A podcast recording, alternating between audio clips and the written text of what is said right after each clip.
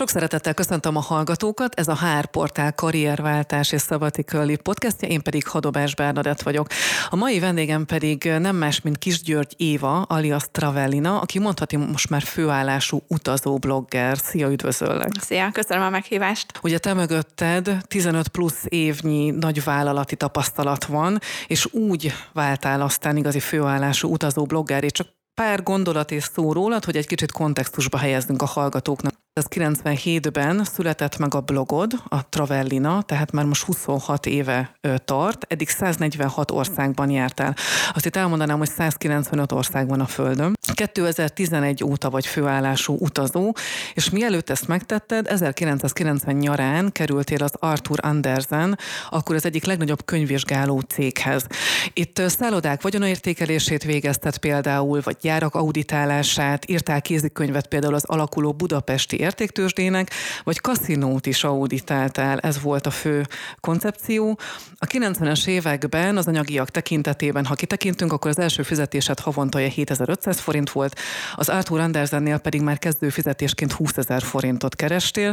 Itt elmondod azt a saját blogodon, hogy többet kerestél havonta, mint anyukád és apukád együttvéve. Itt tudtad megalapozni például azt, hogy 26 évesen az első lakásodat megvásároltad. Ez azért fontos, mert a későbbiekben erről beszélni fogunk majd ennek a lényegességéről. Ugye négy évet voltál az Arthur Andersennél, utána két évre New Yorkba mentél egy ösztöndíj segítségével, majd mikor 97-ben visszatértél Magyarországra, akkor az ACC a képesítésének, képesítésednek köszönhetően, ami egy nemzetközi könyvvizsgáló dokumentum, úgymond, felvettek a matávhoz. Ekkor 19 embernek volt meg ez az ACC a képesítés, ahogy mondod, nagy szerencséd volt, hogy ez a lehetőség rád talált. Egyrésztről maga a matáv akkor tőzsdére készült, és olyan kollégát kerestek, aki jártas a nemzetközi számvitelben, és folyékonyan beszél angolul. Felvettek téged, és te a matávnál 15 évet húztál le. Volt olyan időszak, amikor február 1-én elkezdtél dolgozni, és november 14-ig, míg tőzsdére bevezették a céget, minden nap késő estigben voltál a munkahelyeden, még hétvégén is. És 2011-ben, mikor kivezették az akkor már Telekomot a New Yorki tőzsdéről, akkor megszűnt az állásod. Na és akkor innentől kezdve van a te karrierváltásod. Jól mondtam ezeket a fontos mérföldköveket és tényeket? Ez azért is fontos, mert hogy ezek alapozták meg a te későbbi utazásaidnak az úgymond fedezetét vagy költségét. Na de még mielőtt ebbe a részbe belevágnánk, menjünk oda-vissza, hogy Travellina. Ez mit jelent pontosan, és miért ezt a nevet választottad? A mondhatni blogger nevednek, művész nevednek? Igen, hát nekem már 97-ben ugye megszületett a weblapom, amikor még alig volt internet Magyarországon, még, vagy 96-ban, kint voltam még New Yorkban, és ott már ugye volt internet, az ilyen nagy dolog volt, meg az se volt bevett dolog azokban az időkben, hogy az emberek csak úgy utazgatnak Mexikóba, meg Guatemalába, ami ugye mostanában azért már sokkal gyakoribb, és az is nagy dolog volt, hogy a New Yorkból el tudtam menni a közép-amerikai országokba, és akkor összekötöttem ezt a két új izgalmas dolgot, az utazást, meg a, az, hogy felfedeztem az internetet, és akkor elkezdtem írni az útjaimról. Először még csak ilyen levelező listákban, mert csak azok voltak. És akkor ugye ezekből született meg először a weblap, ami nagyon sokáig nagy képes könyv néven ment, és amikor jött a Facebook 2010 végén, és fölvittem a a, ugye én is felregisztráltam privát emberként a Facebookra, és akkor ugye a, ezeket a weblapokat is fel lehetett a cégeket, akkor még nem sok blogger volt, de ilyen cégek felmentek a Facebookra, és úgy gondoltam, hogy úgyis ugye, hogy a Facebookra is bevezetem maga, meg a, a weblap is azért egy kicsit elavult a dizájnja, így enyhén szólva, így az, az addigi 15 év alatt, akartam egy új weblapot csinálni, és akkor gondolkodtam el azon, hogy kellene egy olyan név, ami magyarul is jól hangzik, meg nemzetközi terepen is ugye könnyű megjegyezni, és akkor egy úgymond névpályázatot hirdettem a, az olvasók és a barátaim közt, és az első díj az volt, hogy aki kitalálja nekem az új nevet, annak sütök egy, tap, egy töpsi muffint,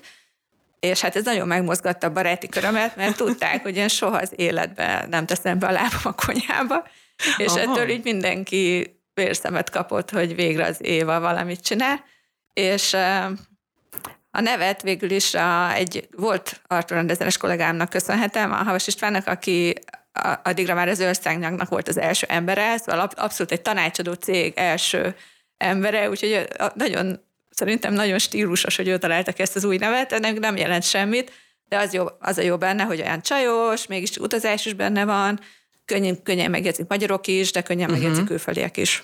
Azóta jutalékot kap esetleg az a, az a Nem, kolléga? Az az érdekes, hogy ő, ő, mint egy ilyen nagy, nagy cég első ember, szóval az ő óradiát azért ilyen tíz vagy százezerekben lehet mérni, én viszont ugye nagyon sokszor felhívom, hogy István, ezt meg ezt léci nézd át, vagy adjál tanácsot, és ugye mindig hozzádeszem, hogy ezt neked ingyen kell az én részemre csinálni, mert te vagy a szülőanyja a blognak. Az amúgy jellemző, hogy az utazó bloggereknek van egy saját blogger nevük? Tehát ez a menü, vagy tuti recept ahhoz, hogy mondjuk te külföldön is kvázi ismert legyél, ne csak Magyarországon? Hát van, aki a saját privát nevén viszi ezeket a blogokat, szóval nem feltétlenül kell. Csak én úgy voltam vele, hogy ezt senki nem tudja kimondani, mikor utazom, hogy kis Györgyéva, úgyhogy jobb, hogyha van egy könnyebben megjegyezhető neve. És akkor most álljunk meg ott, hogy utazó blogger vagy, tehát főállású utazó blogger vagy 2011 óta. Ezt meséld el egy kicsit részletesebben, hogy mit akar ez pontosan? Hogyan utazol? Te ezért fizetést kapsz? Nem? Na, nagyon jó lenne. Úgyhogy ha itt a hallgatók közt van olyan esetleg, aki szeretne fizetést adni nekem havonta, adnak nagyon örülnék, de nem, nem, sajnos nem kapok fizetést és én nem is, mikor én 2011-ben ott maradtam úgymond főállás nélkül, azért én ezt egy nem definiáltam magam úgy, hogy akkor én mostantól kezdve főállású blogger leszek, szóval azért ez nem volt ennyire tudatos. Szóval tudom, hogy ez ilyen nagyon menően hangzana, ha én ezt azt mondanám, hogy fölébredtem, és akkor azt mondtam, hogy na, akkor most ez így lesz, de nem, hát ez egy belesodrottam úgymond ebbe a dologba. És de tény az, hogy, hogy mostanában már tényleg reggeltől estig csak az utazásra foglalkozom, szóval vagy utazok, vagy utazást tervezek, vagy megjövök egy útról, és az utazást írom meg, de legtöbbször ezek így össze, összemosódnak, szóval, hogy még, még mindig írok cikkeket az előző utazásomról, de már a következő három-négy-öt utamat tervezem. Uh-huh és teljesen körül forog csak az életem. Tehát, hogyha azt nézzük, mondjuk vegyük alapul a tavalyi évedet akár, hogy mondjuk egy év alatt hány napot utazol átlagosan?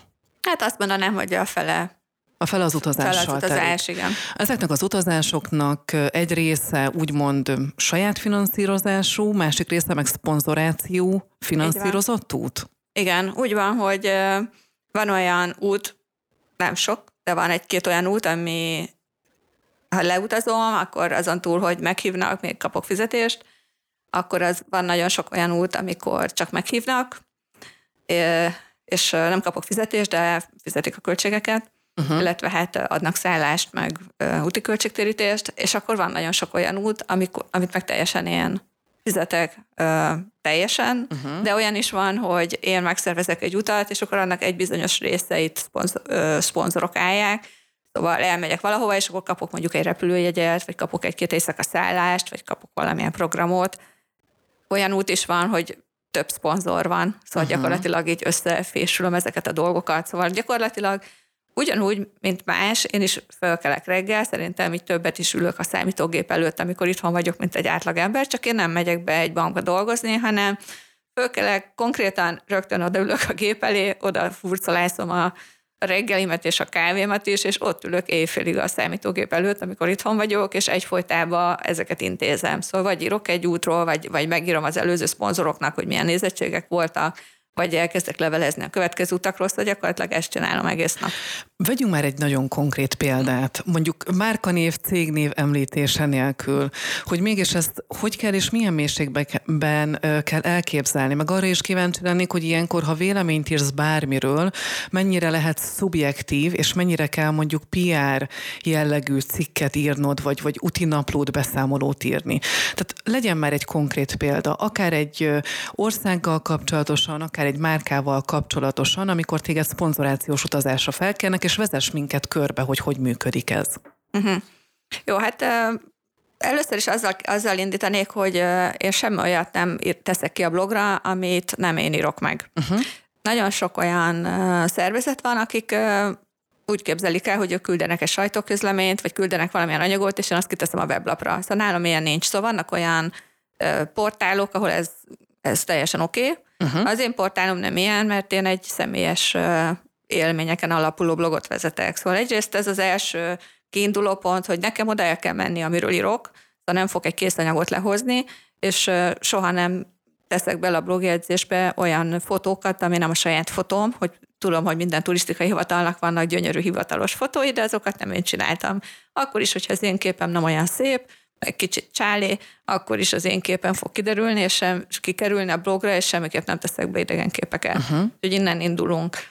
És akkor a következő dolog, hogy mondjuk van X ország, ők nagyon sokszor szeretnek azok az országok, ahol úgy mondanám, ahol fontos a magyar piac, ők sokszor szerveznek sajtótakat. Uh-huh. Na ez a másik ilyen, ilyen neurologikus pont nálam, hogy én nem szeretek igazán elmenni sajtótakra, amikor hívnak 8-10 újságírót, mert nem szeretem, amikor ugyanazok a helyszínek jelennek meg másik 8-10 felületen. Én azt szeretem, hogy én megkeresem azokat a helyeket, ami hozzám passzol, és egy kicsit más tudok mutatni, mint ami a, a kézenfekvő, vagy amit már mindenki ismer. Úgyhogy én, ha meghívnak egy sajtótra, akkor először is megpróbálok így alkudozni, hogy hagyj menjek külön.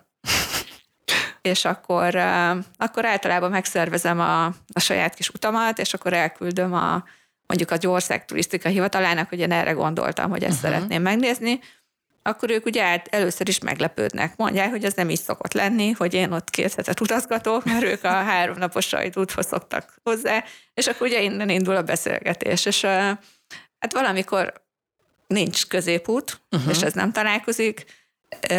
Néha van, amikor ugye én is azért engedek egy kicsit, hogy na jó, akkor mit legyen azt nem mondom, hogy kevesebb időre megyek, mert akkor én már helyet döntöttem, hogy két hétre megyek, mert annyi, annyi látnivaló van, akkor én mindenképpen két hétre megyek, de lehet, hogy az a turisztikai hivatal csak egy hetet fog finanszírozni, vagy lehet, hogy csak a szállás finanszírozza, és én fizetem az úti költségemet. Uh-huh. Szóval, hogy akkor jön ez a egymás gyúrása, hogy, hogy mi fér bele neki, ugye a büdzsébe, mi az, amiben én tudok egy kicsit engedni, és akkor utána megtörténik az út, elutazom, és akkor én, mivel az előző életemben úgymond ilyen jelentéskészítő területnek voltam a vezetője, nekem nem állt tőlem az messze, hogy, hogy utána megírom nekik, hogy, hogy na, akkor ilyen megjelenések voltak, ennyien látták, stb. Na most ennek nagyon örülnek, mert ezt uh-huh. nagyon kevés blogger csinálja meg. Tehát akkor még egy statisztikát is vezet a Abszolút, saját megjelenéseidről, igen. ezzel is úgy hitelesítve és alátámasztva,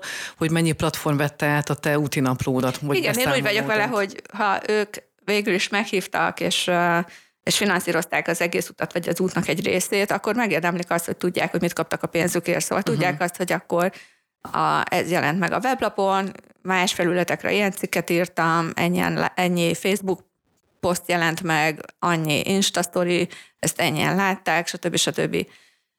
Én úgy gondolnám, hogy ez egy teljesen természetes dolog. Nagyon ritkán egyébként vannak olyan turisztikai hivatalok, akik ezt meg is követelik, mondjuk uh-huh. egy szerződésben, hogy, hogy miket kell publikálni, vagy azt nem, hogy miket, de hogy hány, mondjuk legyen öt Insta poszt, vagy ilyesmi. De ez nagyon ritka, hogy ezt előírják, és az is, az is ritka, hogy így rákérdezzenek utána. Szóval valamiért így szerintem ez a szakma még nincs rendesen kialakulva, de mivel én ilyen kis proaktív módon szeretem ezeket így megírni, mert szerintem ez lenne a normális, ezért ezt mindig nagyon jól fogadják, és volt már olyan út, hogy mondjuk először elmentem valahova, csak úgy, hogy ők a költségeimet fizették, és annyira meghatódtak azon, hogy én ilyen kis cuki riportot küldtem nekik, hogy a következőben meghívtak úgy, hogy fizetséget adtak, hogy hmm. menjek vissza, már hát nekik ez annyira tetszett. Akkor érdemes. Abszolút, igen. Érdemes szorgalmasnak, meg maximalistának lenni például ilyen tekintetben. Na és akkor repüljünk vissza az időbe oda, amikor is ugye te 2011-ben kvázi nyugdíjaztattad magad, ezt Igen. így is mondhatnánk. Na de hogy hogy tudtad megtenni ezt a nyugdíjaztatást? Arról mesélj egy kicsit, hogy a honlapodon, maga a blogodon nagyon sokat írsz arról, hogy, és fel is vállalod nyíltan, hogy te hogyan teremtetted meg ennek az anyagi feltételeit, az ilyen, ilyen felhőtlen mondhatni utazásoknak a feltételeit. Mesélj erről kérlek, hogy mi volt az árnyoltala, mivel járt az, hogy te most egy ilyen életvitelt élhessél a múltban? Miben járt ez? Hát most, amikor valaki ránéz az Instagram lapomra, és azt látja, hogy mondjuk ott vagyok Bora-Borán, vagy ott vagyok nem tudom, az északi sarkon, akkor, akkor ugye ez egy ilyen nagyon irigylésre méltó dolog, és, és ezzel az életemmel sokan cserélnének, vagy sokan azt írják, hogy irigylik. Na azt a 20 évet, amit azzal töltöttem, hogy aminek megteremtsem ennek a feltételeit, azzal senki nem cserélne uh-huh. valószínűleg, és senki nem irigyelné, de hát ugye valamit valamiért, hogy szoktuk mondani, a, az első munkahelyem, tehát volt egy, volt egy évig, egy, amikor a egyetem után rögtön egy úgymond állami cégnél dolgoztam, azért a 7500 forintért, amit említettél, de utána rögtön ugye mentem az Arthur Andersenhez, és ott négy évet húztam le. Na most ez a négy év, az, az abszolút embertelen volt, vagy szóval visszanézve. Uh-huh. Én azt azért nem éreztem akkor annyira embertelennek, mert azokban az időkben az volt rögtön a rendszerváltás után, volt egy ilyen hurrá hangulat az országban, és hogy ugye mind meg, megváltjuk a világot, és, és ugye minden meg fog változni, és volt egy ilyen nagyon tenni akarós, nagyon pozitív, nagyon előremutató korszak, és és mi ezt éltük meg fiatalon, uh-huh. és, és olyan munkákat csináltunk, amik vadonatújak voltak akkor Magyarországon a könyvvizsgálás, meg a vagyonértékelés. Ugye nem is, előtte nem volt ilyen, jöttek ezek a külföldi cégek, és ők vezették be. Ők mindent megadtak nekünk, uh-huh. akiket felvettek, szóval így fizetésben, képzésben, feltételekben, és iszonyúan leverték rajtunk a munkát. Szóval ezt tényleg úgy, képz, úgy kell képzelni, hogy bementünk reggel dolgozni, dolgoztunk éjfélig, vagy dolgoztunk hajnali kettőig, hazamentünk, és aztán tanulni kellett ezekre a nemzetközi könyvvizsgáló vizsgákra, amiket előírtak, hogy végezzük el.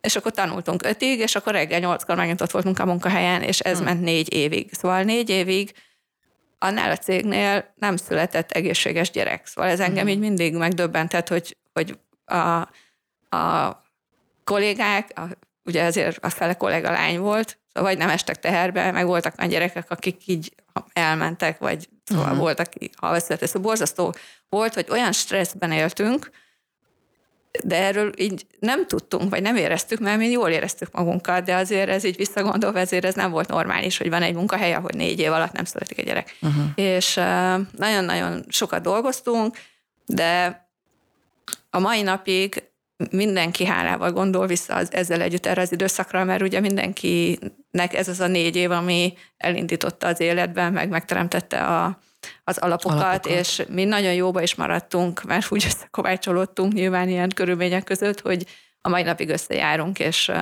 és támogatjuk egymást, uh-huh. és nagyon szeretjük egymást.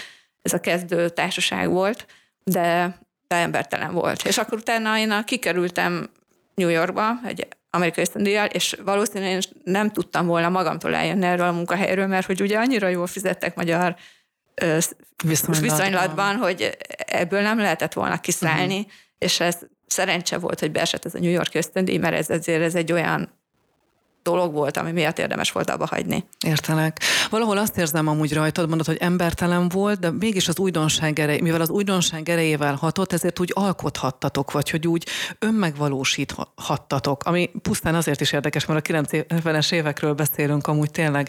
Igen, táj, hát, de valahogy még... mégis azt érzem rajtad, hogy úgy jó szívvel gondolsz vissza én abszolút, erre az időszakra. Én, szóval én, ezért, én ezt így nem értem meg akkor rosszul, szóval uh-huh, tényleg csak értelek. ezt mondom, hogy ilyen visszanézve, ez azért nem volt normális, amennyit, amennyit dolgoztunk, de de ugye akkor még a cégek többsége az egy ilyen szocialista állami nagyvállalat volt, és akkor ugye ide jöttünk mi a, az Amerikából ide jött cégnek az első, minket vettek fel először az első 10-15 ember, és uh, ugye mai napig sztorizgatunk ezekről a dolgokról, hogy azok uh, mennyire érdekes történetek voltak, amikor ugye mi minket ki kioktatott ez a cég az amerikai konyvizsgálási szabályokról, és akkor ugye kimentünk a magyar ügyfelekhez, ahol ott volt egy ilyen 30 éve dolgozó főkönyvelő, és tehát két tök más világ találkozott, szóval ahogy uh-huh. mi már a, az új rendszert képviseltük, nagyon nehéz volt ugye szót érteni a, a régi világ itt maradt képviselőivel. Uh-huh. Szóval, hogy én mondtam neki,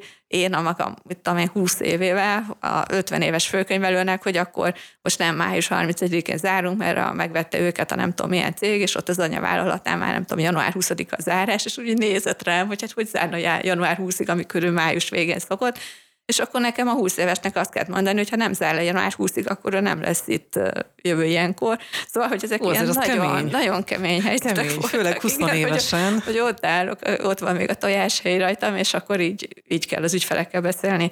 De, de nagyon, szóval nagyon, nagyon vicces történetek is voltak, nagyon tanulságos történetek is, de nekünk mindenki, mindenki nagyon hálás ezért, ezekért az évekért. És azt kvázi úgy kell elképzelni aztán azt a plusz 15 év matávos munka, munkával telített éveket, és hogy annyira sokat dolgoztál, és annyira belevetetted, beleástad magad, hogy kvázi nem is volt időd nagyon elkölteni azt a pénzt, amit te megkerestél. Ezt Igen, jól érzem? Abszolút jól érzed, hogy uh, ott is, uh, mivel akkor jöttem, ugye hazajöttem Amerikából, és volt egy MBA diplomám, és még előtt az Arthur Andersennél megcsináltattak velünk ezt a nemzetközi könyvvizsgáló vizsgát, és ebből a nemzetközi számíteles vizsgából, ugye, ahogy mondtad, volt 19 ember akkor az országban, és azok közül senkinek nem, másnak nem volt MBA-je. És mivel ehhez a munkához ez a két feltétel volt, hogy legyen egy kis amerikai tapasztalatod, meg legyen könyvvizsgáló járatságod, ezért konkrétan nem volt versenytársam erre uh-huh. a pozícióra, úgyhogy nagyjából annyi pénzt kérhetem, amennyit szerettem volna, és, és akkor ez meg is maradt ez a 15 év alatt ez a kiemelt státusz nekem ott a cégnél. Ez elképesztő amúgy, hogy van ilyen, és létezik ilyen, és nyilván a mai, mai világban is úgymond létezik ilyen, hogy valakinek olyan egyedi ö, tudásanyaga van, azt kell, hogy mondjam, és olyan egyedi munkaköre, hogy Magyarországon például egyedülálló. Igen, és szóval, hogy, de igazán mind az volt irányít. az érdekes, igen, szóval az volt az érdekes ebben az állásban, hogy ez egy kicsit ilyen aranykalitka volt, hogy is mondjam, hogy én a cég nem tudott mást fölvenni erre a pozícióra, mert nekem volt meg ehhez a képesítésem, meg ugye mikor már belástam magam az első pár évben, akkor már olyan tapasztalatom volt ebbe, hogy nem uh-huh. nagyon volt érdemes mást keresni. Ugyanakkor semmelyik más magyar cég nem volt a New Yorki tőzsdén, szóval én tudtam, hogy ha egyszer ennek vége lesz, akkor ezt a tudást nem tudom máshol kamatoztatni. Szóval... És ezt most sem tudnád? Nem, csak külföldön. Csak külföldön. Uh-huh. Úgyhogy én tudtam, hogy én, én nagyon, nagyon egy tapasztalt ember vagyok, vagy nagyon nagy tudást halmoztam föl egy olyan témában, ami csak egy cégnél van. Uh-huh. Szóval, és én nem tudok elmenni egy másik céghez, mondjuk pénzügyi vezetőnek, mert én soha nem csináltam egy áfa bevallást, nem csináltam egy tervezést, szóval nem csináltam olyan dolgokat, amit más cégeknek a pénzügyi vezetői csinálnak, hanem én kifejezetten a New Yorki törzsének vagyok tisztában az előírásaival. Uh-huh. Tehát akkor az a tudás, amivel végülis a mai napig rendelkezel, mert hogy ugye úgymond 15 plusz 5, tehát tényleg mondjuk, hogy 20 évet ezzel töltöttél, az egyetlen egy helyen állná meg magát a New Yorki tőzsdén? Vagy hát, olyan közegben? Hát ha lenne egy olyan cég, aki a, ugyanúgy ezzel a New York tőzs, igen, ezzel foglalkozik, de nincs, mert ugye most már a Telekom sincs a New York tőzsdén. Hát akkor most ezt kiküldtük az éterbe, aztán ki tudja, hogy mi történik majd. Na és akkor itt álljunk meg 2011, ugye uh-huh. akkor szűnt meg neked a munkaviszonyod, akkor már Telekomnak hívták ugye a Matávot, mert hogy akkor itt Magyarországon kivezették a New Yorki tőzsdéről igen. ezt a céget, így ugye közös megegyezéssel te onnan eljöttél. És mondhatni, hogy ebből a 20 évből alapoztad meg aztán azt a vagyont, a lakásnak a kiadásából, ahol mondod, hogy elkezdted megforgatni a megtakarításaidat, újságcikkek írásából, illetve egyéb adhok dologból.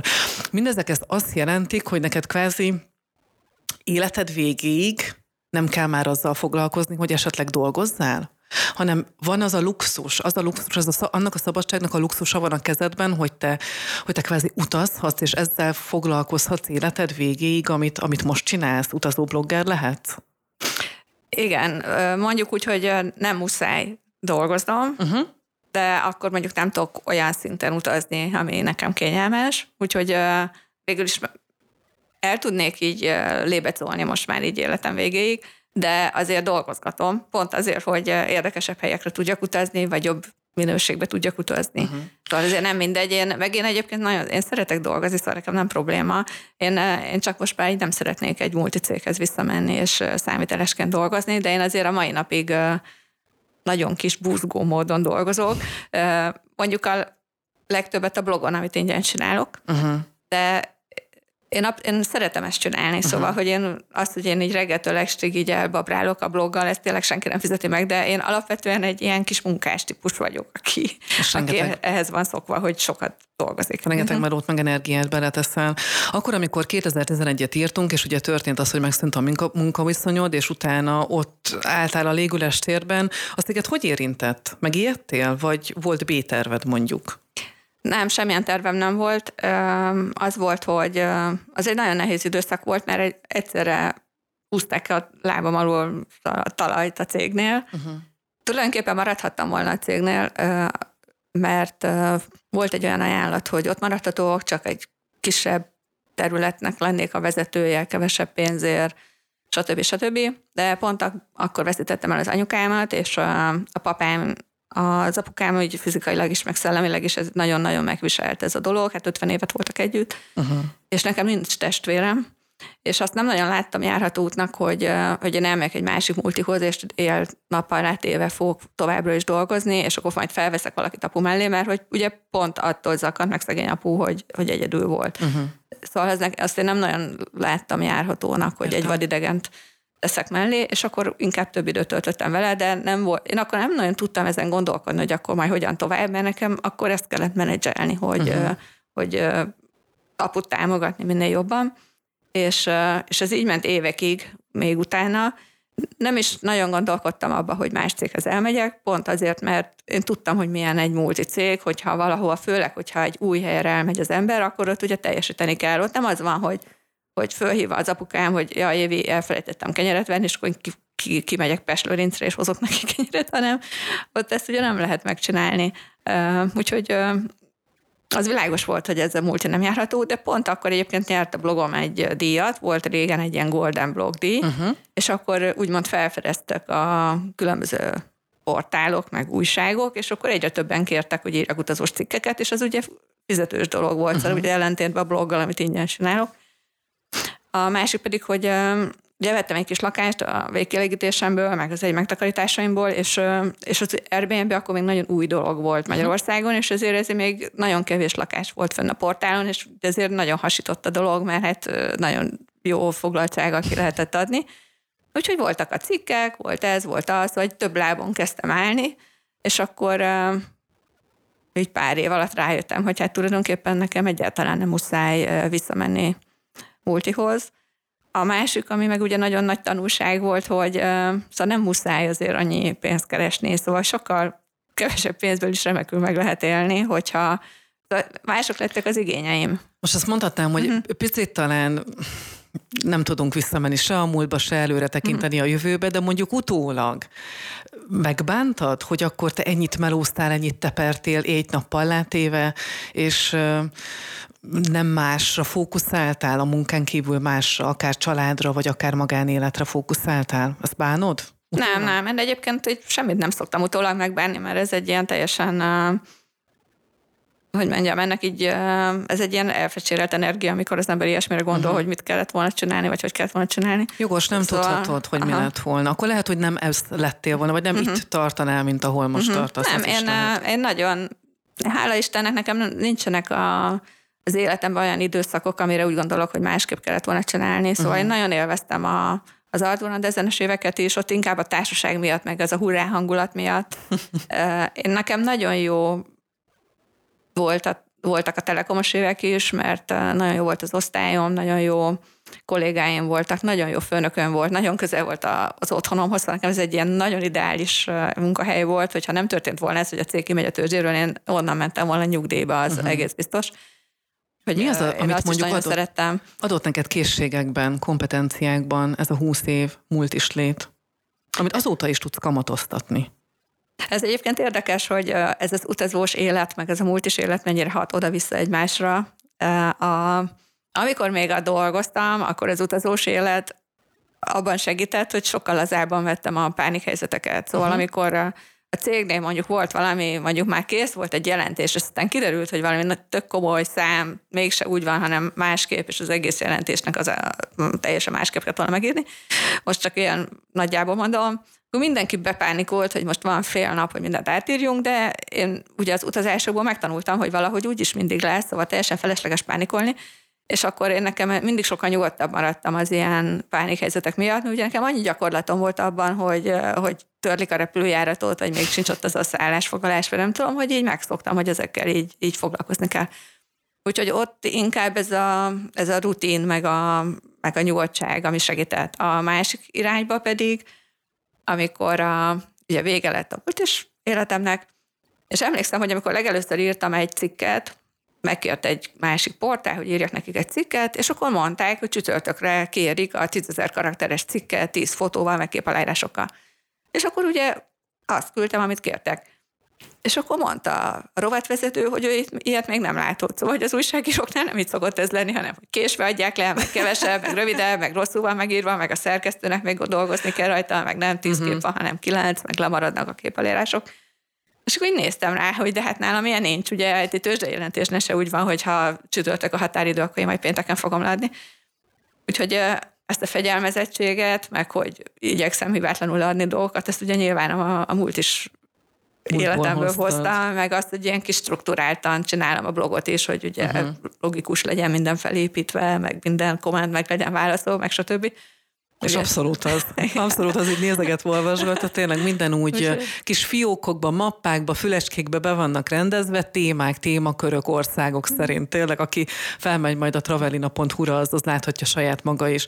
Még itt egy pillanatra álljunk meg, ugye amikor a váltás történt, mennyire volt neked tudatos maga a váltás? Mennyire volt tudatos az, hogy te majd az utazásaidból blogot készítesz, és hogy erről írsz, és akár mondjuk ebből élsz meg, és hogy neked ez a jövőd? Vagy abszolút csak úgy jött? Nem, egyáltalán nem volt tudatos. Uh-huh. Szóval, egy, de én nem csak azért nem volt tudatos, mert hogy így a körülmények egy kicsit ilyen zaklatottak voltak abban az időben nekem ugye a szüleim miatt, hanem azért sem volt tudatos, mert hát 2011-et írunk, akkor még nem volt olyan, hogy egy blogger megél a blogból. Uh-huh. Szóval ez egy, ez egy új trend, szóval ez, ez mostanában van egy pár éve, hogy, hogy fiatalok eldöntik, hogy ők most indítanak egy blogot, és ebből szeretnének megélni. Szóval akkor még ilyen nem volt. De főleg nem 97-ben, amikor én elkezdtem ezt az egészet csinálni.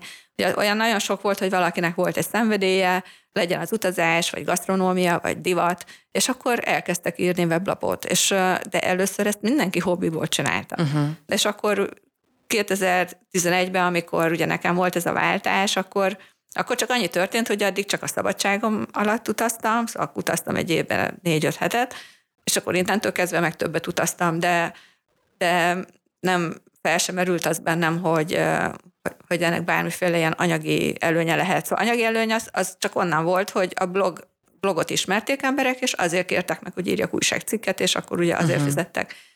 És akkor el kellett telni egy pár évnek ahhoz, amikor először volt az, hogy 14-ben vagy 15-ben volt a leges-legelső ilyen úgymond, amikor anyagi hasznom számozott a blogból, de még csak nagyon kevés, amikor Norvégiában mentem 2014-be, akkor volt először, hogy hogy én írtam egy turisztikai hivatalnak, hogy megyek, és volt valami kérdésem, és akkor kiderült, hogy aki ott van, az is Éva, a turisztika hivatalnál, és hogy neki is van egy blogja, és majdnem ugyanígy hívják, mint az enyémet, és akkor így elkezdtünk levelezni, és akkor mondta, hogy figyelj, tudod mit, akkor én adok neked itt, nem tudom, két éjszaka szállás, meg egy vonatjegyet, és akkor csak néztem, hogy de jó, és akkor az egész ilyen meglepetésszerűen kezdődött. Akkor hogy volt egy vágyad, egy szenvedélyed, amit tényleg százszázalékosan csináltál, pusztán örömből, mert hogy neked okozott örömöt, Igen. és erre rácsatlakoztak más emberek is. Abszolút, igaz? abszolút. Szóval, hogy ezt úgy kell, úgy kell elképzelni, hogy én a, a mai napig nem vállalok ezt sem olyat, amihez nekem nincs kedvem.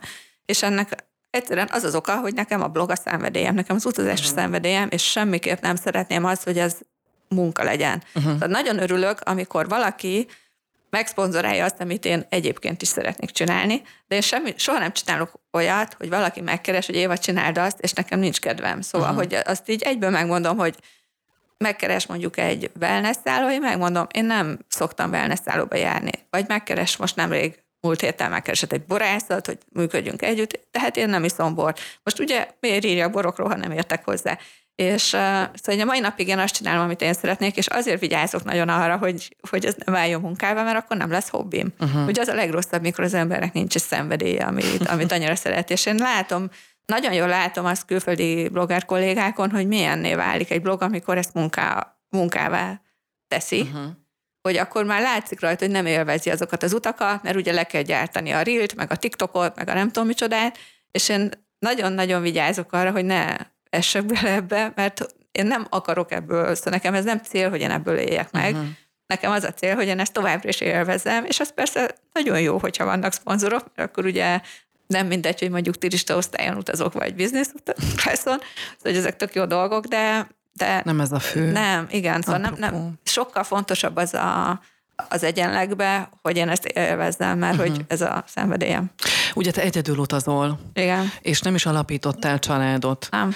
Öm, Ez tudatos volt neked, vagy ez, ez magától alakult így? Nem, ez így alakult. Én azt se döntöttem el, hogy, hogy nem alapítok, de nem is volt soha cél, hogy alapítsak, szóval hogy inkább azt mondom, hogy én, én úgy értem az életem, hogy ahogy jönnek a dolgok, és én nem, nem látom azt, hogy úgy lennének leosztva lapok, hogy hogyha valakinek van családja, az a boldog, és akinek nincs családja, az nem boldog. Szóval uh-huh. ugyanúgy vannak nagyon boldogtalan családos ismerőseim, és vannak nagyon boldog egyedülálló ismerőseim. Szóval én úgy voltam vele, hogy én csinálom, a, ami engem boldoggá tesz, meg jó, jól esik, és akkor majd ahogy hozza az élet. Volt olyan élethelyzet, amikor választani kellett egy szerelem, meg mondjuk egy utazási létforma között? Által? Nem, nem. Szóval nem olyan, ilyen. nem, hála Istennek nem volt ilyen. Hát nyilván, amikor szerelmes voltam, akkor, akkor próbáltam a párommal utazni, de én őszintén megmondom, hogy én akkor is úgy, szóval mindig bennem volt még az ilyen utazásoknál is sokszor, hogy így jobb lenne egyedül lenni. Én jobban szeretek egyedül Magadnak utazni. való ember vagy? Hát ez is érdekes, hogy amikor utazok, igen, uh-huh. viszont, viszont én nem, nem tudnék úgy élni, mint, mint, mint ahogy mondjuk a digitális nomádok, hogy elmennek fél évekre vagy évekre külföldre. Nekem nagyon fontosak a barátaim, szóval, hogy amikor csak egyedül szeretek utazni, de utána nagyon fontos, hogy hazajöjjek, és amikor hazajövök, akkor ilyen nagyon nagyon intenzív társasági életet élek, akkor tényleg minden nap találkozok valakivel, és órákig beszélgetünk, mert mert nekem az nagyon fontos, hogy személyesen uh-huh. leüljünk egy kávézóba, és személyesen beszélgessünk sokat. Az milyen furcsa, hogy azt gondolnánk, lehet páran kívülállóak, hogy hú, te utazol, ez a, úgymond a főállásod, milyen szép helyekkel jársz, mennyi élmény, újdonság, természet, épületek, emberek, hogy az ugye tölti az embert, amikor kiszabadul a, a munkás hétköznapokból, mindennapokból, és nálad meg valahogy egy picit, mint hogyha fordítva lenne, hogy így persze, nyilván tök jó az utazás, benne igen. vagy, élmények ugyanúgy, de mégis a töltekezést azt az itthoni barátok adják Abszolút. meg, akikhez vissza tudsz térni. Igen, igen, nekem ők nagyon kellenek, szóval tényleg én akkor úgy érzem, mint amikor így rátesznek egy embert egy mobil töltőre, és akkor így egyre, egyre nagyobb a töltöttsége, hogy, ahogy így a egyik kávézásról megyek a másikra. Még így a vége felé érve pár praktikus tanácsot üzenj azoknak, akik akár mondjuk hasonló utat szeretnének bejárni, mint te és, és tényleg utazó bloggerekké szeretnének válni. Mire kell, hogy felkészüljenek ezzel a fajta életmóddal kapcsolatosan? Hát én mindenképpen azt szeretném először is tanácsolni, hogy arról blogoljon az ember, amit tényleg a szenvedélye. Szóval nagyon sokszor kapok ilyen kérdést, hogy szerinted most mi trendi, vagy mi érdekli az embereket. Én azt mondom, hogy ami, ami belülről jön, egy őszinte stílus, vagy hogyha valaki nek egyik régió a kedvence, vagy valakinek mondjuk a családi dolog a kedvence, vagy a hegyek a kedvence, szóval arról írjon, ami, amiről a legjobban tud, ami tényleg belőle jön, és majd a közönség megtalálja őt. Uh-huh. Szóval nem az kell, hogy ő, ő keresse, hogy mit, mit szeretnének az emberek, mert én úgy látom, hogy minden blogger, aki egy hiteles dolgot csinál, és egy őszinte dolgot csinál, azt majd megtalálják az, az olyan érdeklődésű emberek, akik ő hozzá tudnak kapcsolódni. Uh-huh. Ez az egyik. A, a másik, hogy erre szerintem Nyilván, aki ebből akar megélni, az ugye nem tudja ezt ennyire könnyedén kezelni, mint én, de azért, azért valahol egy határt kell húzni, hogy ne látszódjon nagyon munkának, hogy ne, ne legyen erőltetett, szóval ne, ne csapjon át egy olyanba, hogy, hogy az egész utazás arról szól, hogy akkor most legyen egy, egy visszintes képem a blogra, függőleges képem a Instagramra, és akkor az ilyen nagyságú uh-huh. videó a TikTokra, mert hogy az egy idő után érződik, amikor ilyen izzadságszakú az egész. Úgyhogy ez is fontos. Um, és hát azért tudni kell, hogy uh, azért ez fárasztóvá tud válni. Uh-huh. Szóval, hogyha valakinek nincs ehhez türelme, mint nekem, azért ez fárasztóvá tud válni, amikor tényleg minden este posztolni kell, vagy, vagy illik, vagy várják, vagy stb. És, uh, és az ember ott van, nem tudom, Andalúziába, és akkor megint na este egy ital, de nem, mert akkor ugye a Facebookra meg az Instára is ki kell tenni valamit. Plusz érdemes felkészülni arra, hogy azért bármi történhet, szóval érdemes több lábon állni, és erre a Covid nagyon jó példa volt, amikor nagyon sok utazó bloggernek ezek nagyon-nagyon kemény időszak volt, akik ugye ebből éltek, főleg ilyen külföldi blogger uh-huh. barátaim, ebből éltek, és, és hát nagyon nehezen élték túl azt az egy-két évet, amikor ezt így kihúzták a lábuk alól.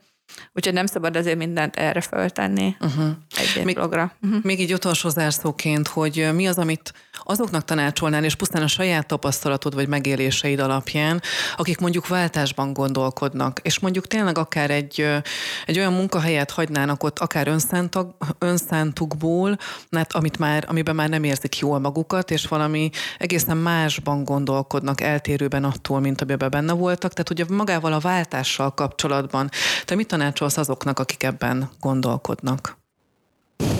Hát ez egy nagyon nehéz kérdés, ugye, mert nekem csak így megtörténtek ezek a, a dolgok, de én szóval remélem nem felelőtlen azt mondani, hogy, hogy ne izguljon, mert hogy végül minden kiforja magát, de én valahol azt látom, hogy nekem nagyon sok ilyen helyzet volt, volt már az életemben, amikor valami először úgy tűnt, hogy rossz, és egy rettenetes történés, szóval, hogy most nem mhm. csak arra gondolok, amikor megszűnt az állásom a, a Telekom, hanem előtte is voltak már ilyen kisebb krízishelyzetek, és a végén mindig kiderült, hogy annak úgy kellett lenni. Szóval én nem vagyok egyébként egy ilyen nagyon ezoterikus típus, sőt, én egy ilyen nagyon racionális két lábbal a földön álló vagyok, de a végén minden, minden kiderült, hogy, hogy, hogy ezek a dolgok jó irányba vittek, úgyhogy én csak azért szeretnék biztatni embereket, akiknek most ilyen nehéz helyzetük van, hogy, hogy lehet, hogy utólag visszagondolva ez kiderül, hogy, hogy ez a végén egy jó dolog fog kisülni belőle. Hajrá, kitartás azoknak, akik így gondolják. Nagyon szépen köszönöm, hogy itt voltál. Kis György Éva, alias Travellina volt a mai vendégem, aki főállású utazó blogger. Köszönöm szépen. Köszönöm szépen.